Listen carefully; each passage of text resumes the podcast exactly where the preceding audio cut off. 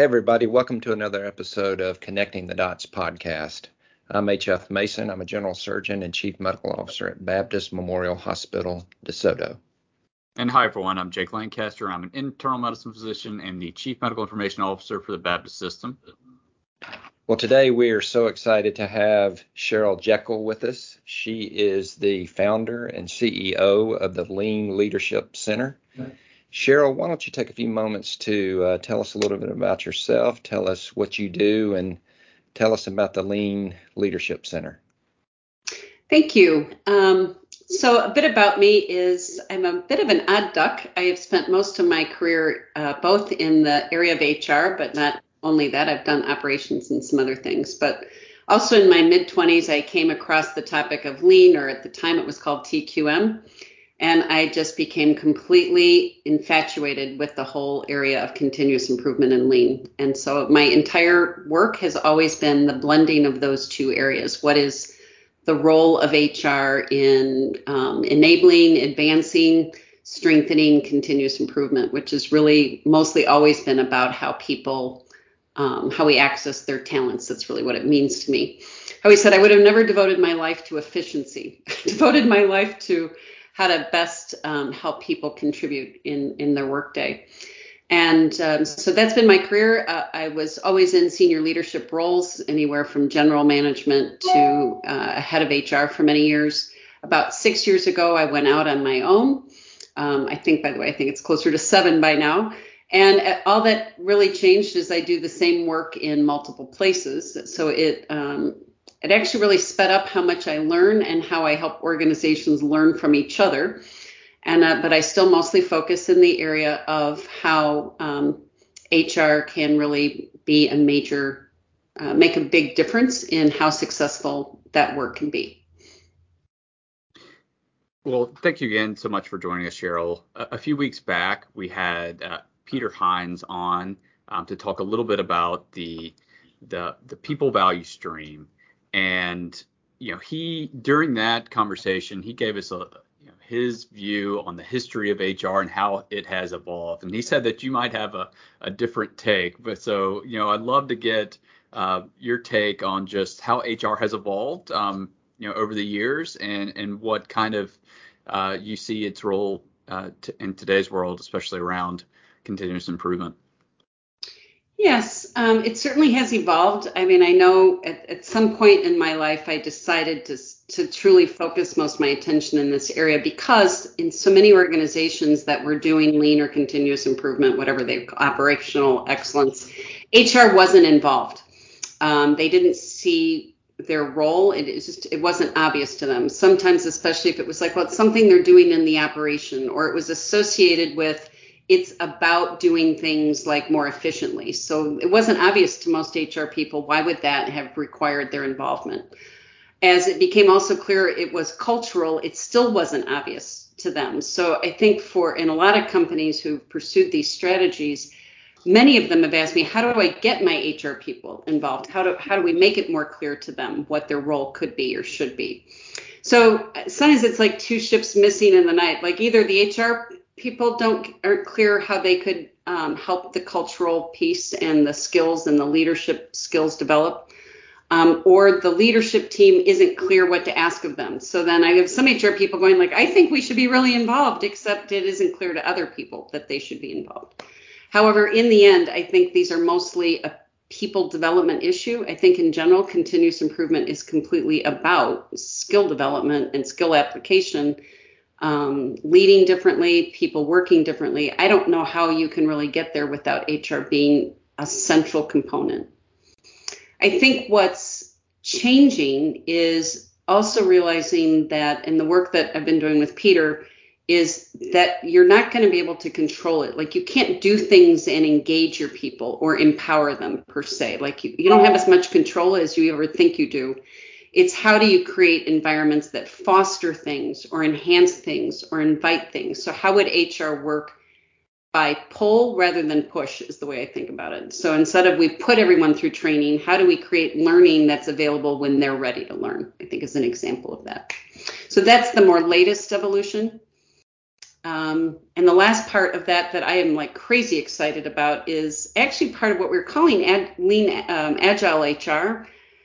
I don't know if I would make them quite the same topic, but the whole idea of getting closer to the employee experience, knowing, taking what we know about design thinking and customer experience and customer journey and applying that to the field of HR, I think will also, um, in some ways, um, revolutionize or certainly help it evolve into a much stronger component of successful um, experiences for the team members. Yeah, I saw you, you had written a book called Lean Human Resources. And tell us a little bit about that. Is that actually applying lean principles to the onboarding process or to the entire HR department or, or what tell me what a lean HR department would look like.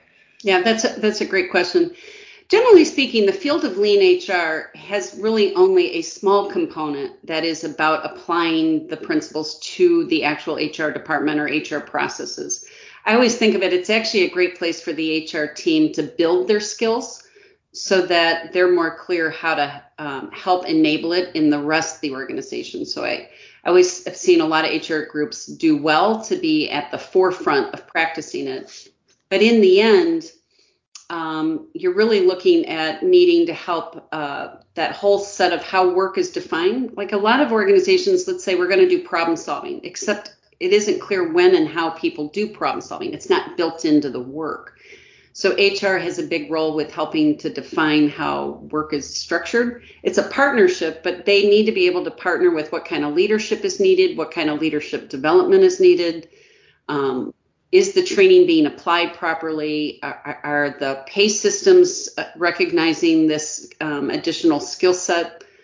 It affects everything in HR. So they can't actually show up for that if they don't know what it is. Hopefully, does that answer your question? It, it, it does, and I, I, was just curious. You know, we we talk about Toyota a, a ton on this podcast, and my um, my question is, you know, does Toyota's HR department are, are they what you would consider a lean HR department? Do they do they incorporate all these things that you talk about? That's I love that question. I think actually where I've come to is I don't think what we call HR work per se in some ways belongs in a department. In Toyota, with yes, they have an HR department, but they also have put much of what we call HR into the workplace itself.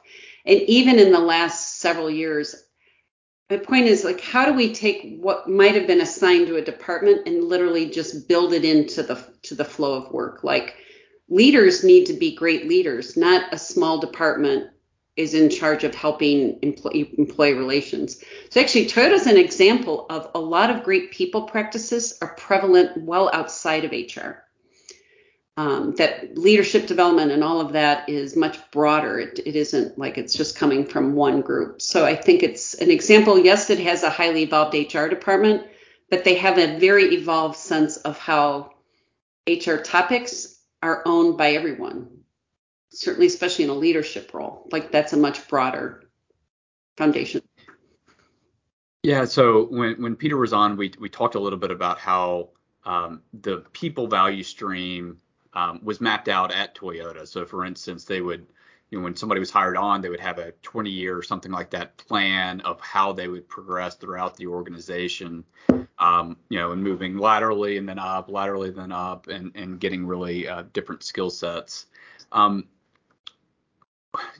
what can you tell us about, I guess, how uh, really the, the top tier organizations um, manage their you know not necessarily i guess having an hr department but how do they how do they manage their their employee workforce so that they do progress in a way that is um, you know most advantageous? You get the most um, you get the the best out of each employee compared to those that uh, are maybe stuck in the traditional models.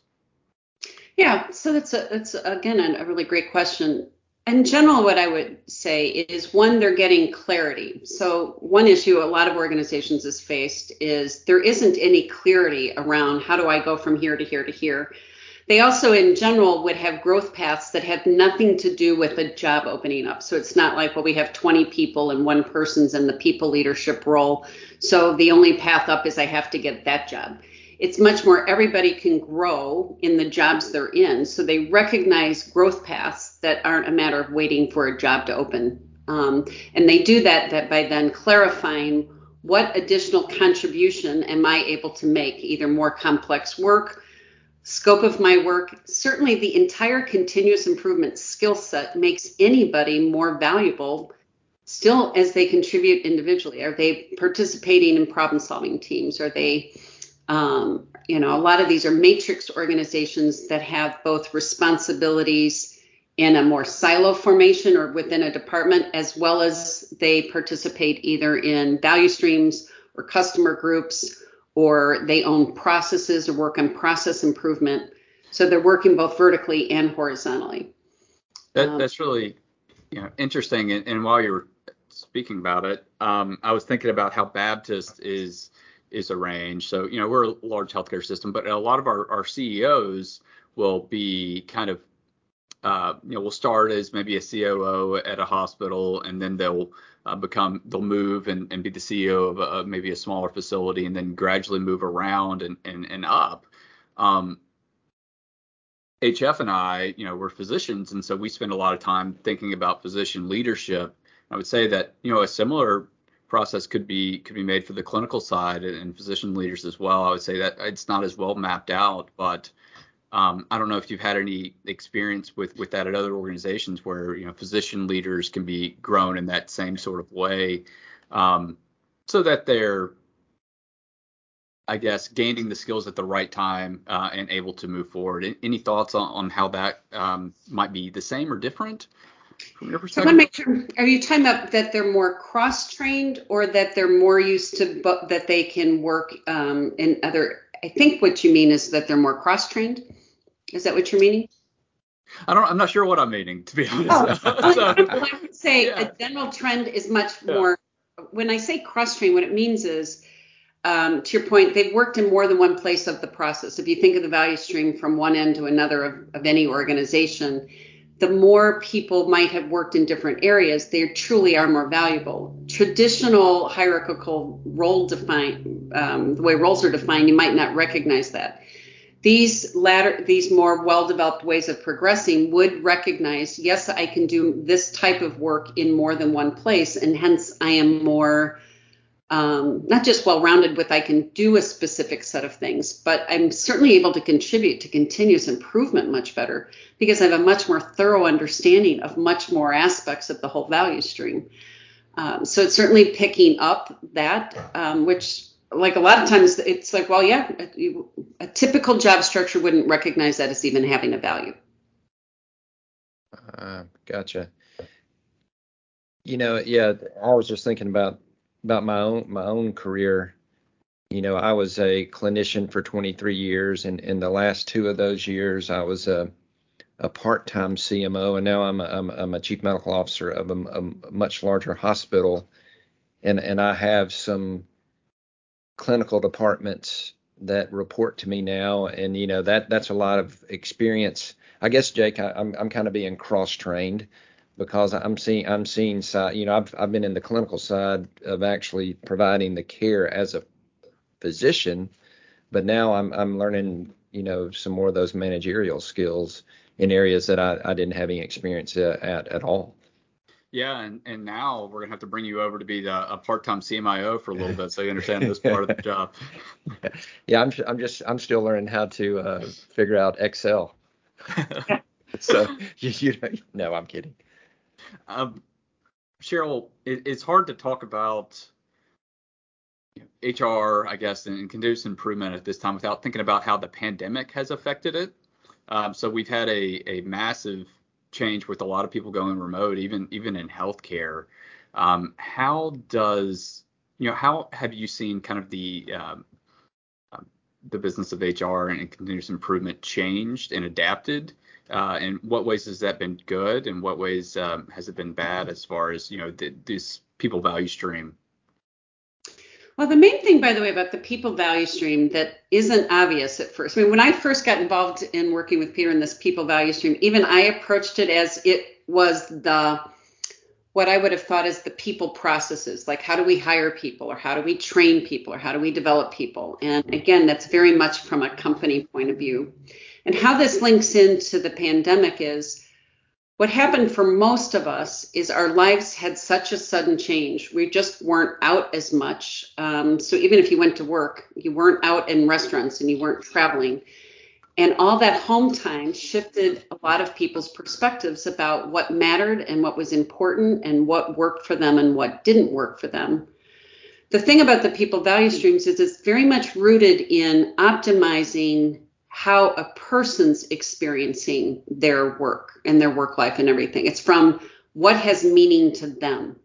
And so the pandemic has almost come up with a crisis of saying to organizations, you need to get closer to what they the, your people want and need in their lives.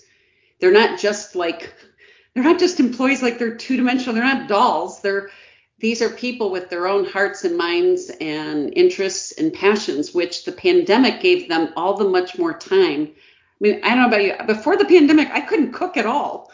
I know. I'm like, I make the best short ribs of all time. I'm telling you, I could open a restaurant now.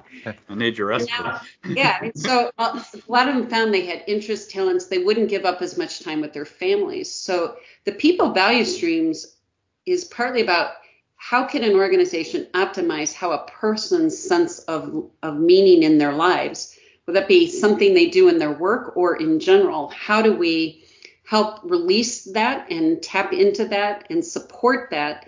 Because the better the person is flourishing, the more they contribute naturally anyway. But what the pandemic is saying with the, you know, the mass resignation is, and if you don't do that, if you stay like your head's in the sand and we don't pay attention to what people really want and need, they will just vote with their feet. They'll just go do something else. They're just more prepared to make other choices. So the work of the people value streams is really how do we have a much more in-depth understanding about how people function and what they need and work more closely to that to better optimize the workplace for everybody's benefit, for them as people and to the whatever the goals of the organization are. And go ahead, Chad. I was just going to uh, a follow up question related to that is, you know, you know, obviously there's been a lot more Zoom meetings. We're doing this via Teams. Um, a lot of a lot of employees are, are remote. Um, a lot of companies are grappling with whether they're going to require um, employees to come back or, or, continue in a hybrid or full time remote model.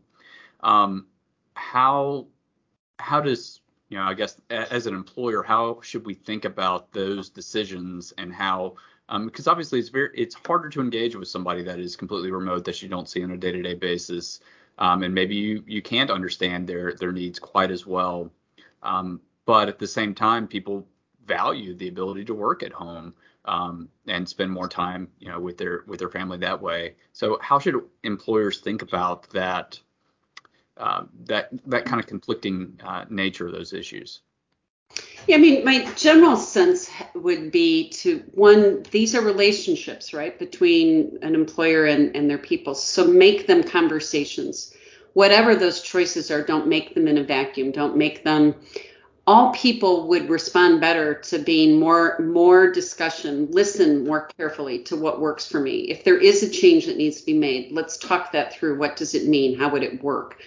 Um, I, I, just think things like uh, starting next week, we'll all start being at work five days a week or three days a week, or that's what's not working well. Whereas if there's discussion and there's a sense of, yes, the organization has needs, we have more need to have us together. Mostly what I'm seeing is they're coming up with new creative approaches. Uh, one group yesterday said we're all going to be here on Fridays, and you're and we're in the office, um, you know, usually two Mondays a month, and We've decided that the times we're together on these times and in between, you can work more from home than you used to. And that was with people saying, I'm not coming back there five days a week at this point. I mean, it's like either they were going to lose their team or work it out. Yeah, I, I was I was going to say, you know, we're, we've we've seen a, and we're going to look back and say this was a huge paradigm shift in the in the way way we do things because so many so many folks were at home uh, during the pandemic. You know, things didn't come to a complete screeching halt, and and and people figured out, hey, this we we can make this work. And like you said, there are going to be pe- people who are going to say, well, if you're not going to allow me to be a little bit flexible in my schedule and, and working from home, I'm I'm going to I'm going to find somebody who will. So I, I think the the more we can be proactive with uh, coming up with creative ways to to to keep those people, uh, the better we're going to be. Yeah, and some of them are changing more slowly. Like maybe at some point they'd be more comfortable being at work more of the time. They're just not turning that dial in one fell swoop, like from not at all to 100%. They're just moving it over time. And to your point, I think they did flexibility, um, and it's a relationship, so it is about listening. And and then you know things have changed or changed really quickly, uh, even in our industry where you used to hire almost all. I mean, most of your employees were local, and now you're competing nationally with most other people. So um, the I guess the importance of really understanding the the needs of the an employee and helping them through this process is even more important. Would you say? Yeah, I would say, um, I mean, to your point, it's things are just flexible that weren't. I mean, and one way, when you work more virtually, you could have meetings. I mean, it used to be, yes, you could have always done a conference call, but you wouldn't have very easily. And now we also found working virtually has benefits. Some way, I mean, you could see, I mean, you guys have a system. I mean, you could have someone from every system uh, have a meeting and discuss something and collaborate even and work on something where before if you travel that takes so much more time and energy. So i think it's flexing more but they're also experimenting with what could you do virtually that we didn't used to do? How do we optimize that? As well as think differently about when we're together. What's what's the part that happens when we're together that won't happen virtually? And it's certainly changing the landscape um, about how what it, what employment looks like and what options are out here so let's go back and, and talk a little bit more about. Uh, you mentioned HR was organizations that, that are doing it well. It, it is a department, but also some of those responsibilities have gone out into the individual management teams. Um, can you talk about what particular functions those management teams are, are taking over from HR and the importance of each one? Yeah, well, the first one is probably just great relations with their teams. So, um, over my career, I kept seeing that sometimes the role of HR was to simply be the better listener, the one taking more time to work on the relationship or something. It was like, well, if you need help, go see them. And I think it's just been one, um, you want to optimize the actual people, the literally communication skills and relationship skills of all the leadership team. Um, it just generally should not have been ever something that was like um, exported out.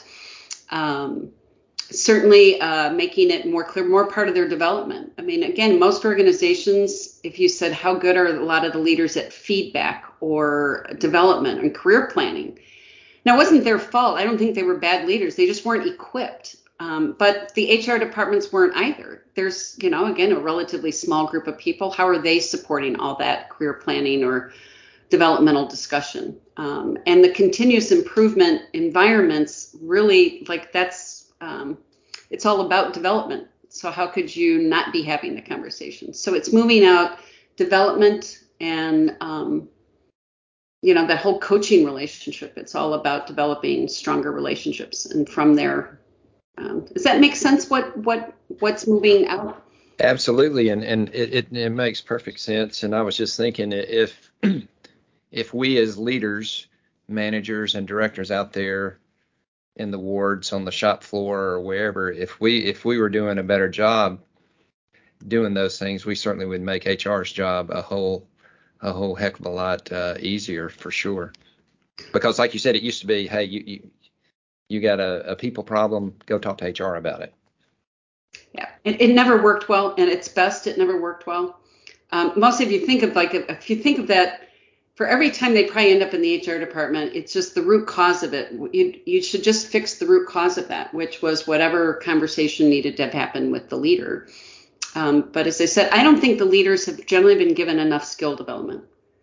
I, th- I, think it's you just need to take whatever investment of time and resources you put put it into the leadership having the skills.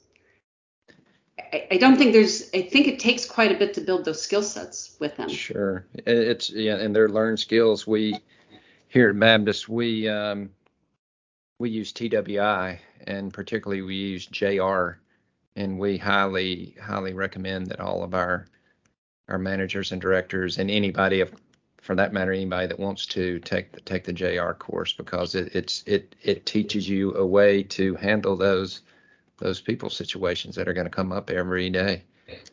I love that example because first time I ever saw JR and I was learning it, I stopped and I said, "Well, that's just HR work." know oh, that. And then I thought to myself, well, wonder if every single leader had that skill set. I'm like, that's it.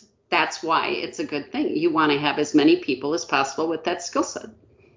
And so if, if we move some of these functions that, that you know seem obvious that they should be part of the, the leader and the manager's skill set um, and not something you outsource to HR, if we, if we move that back into the right place, then what is the function of HR? Is it leading and developing those sessions uh, of skill sets for those leaders? Or, or what do you see the, the modern HR department doing? Well, that's a loaded question. I'm always like, the truth is, you should be all working yourself out of a job. Um, I mean, let's say employee relations. There's going to be some category of issue that, yep, you're going to want. I would go get the expert, by the way. There's going to be those signs like, nope, this is not where you practice. Yeah. Um, I, in the end, but if if I think if more often they were really working on how can I um, keep infusing the skill sets in. I mean, um, how can I continue to be less needed um, is still, I think, the better is still the better route. Um, this whole field of employee experience that I was talking about um, and designing employee experience and learning, I'm seeing some great HR work that would not do well to transfer over um, in designing better employee experiences. Um, I think that would be an area. By the way, the newest trend in, in some of the HR titles is to be an experience designer. I looked up the other day what are the current trends in HR titles. That's some of the newer ones coming up.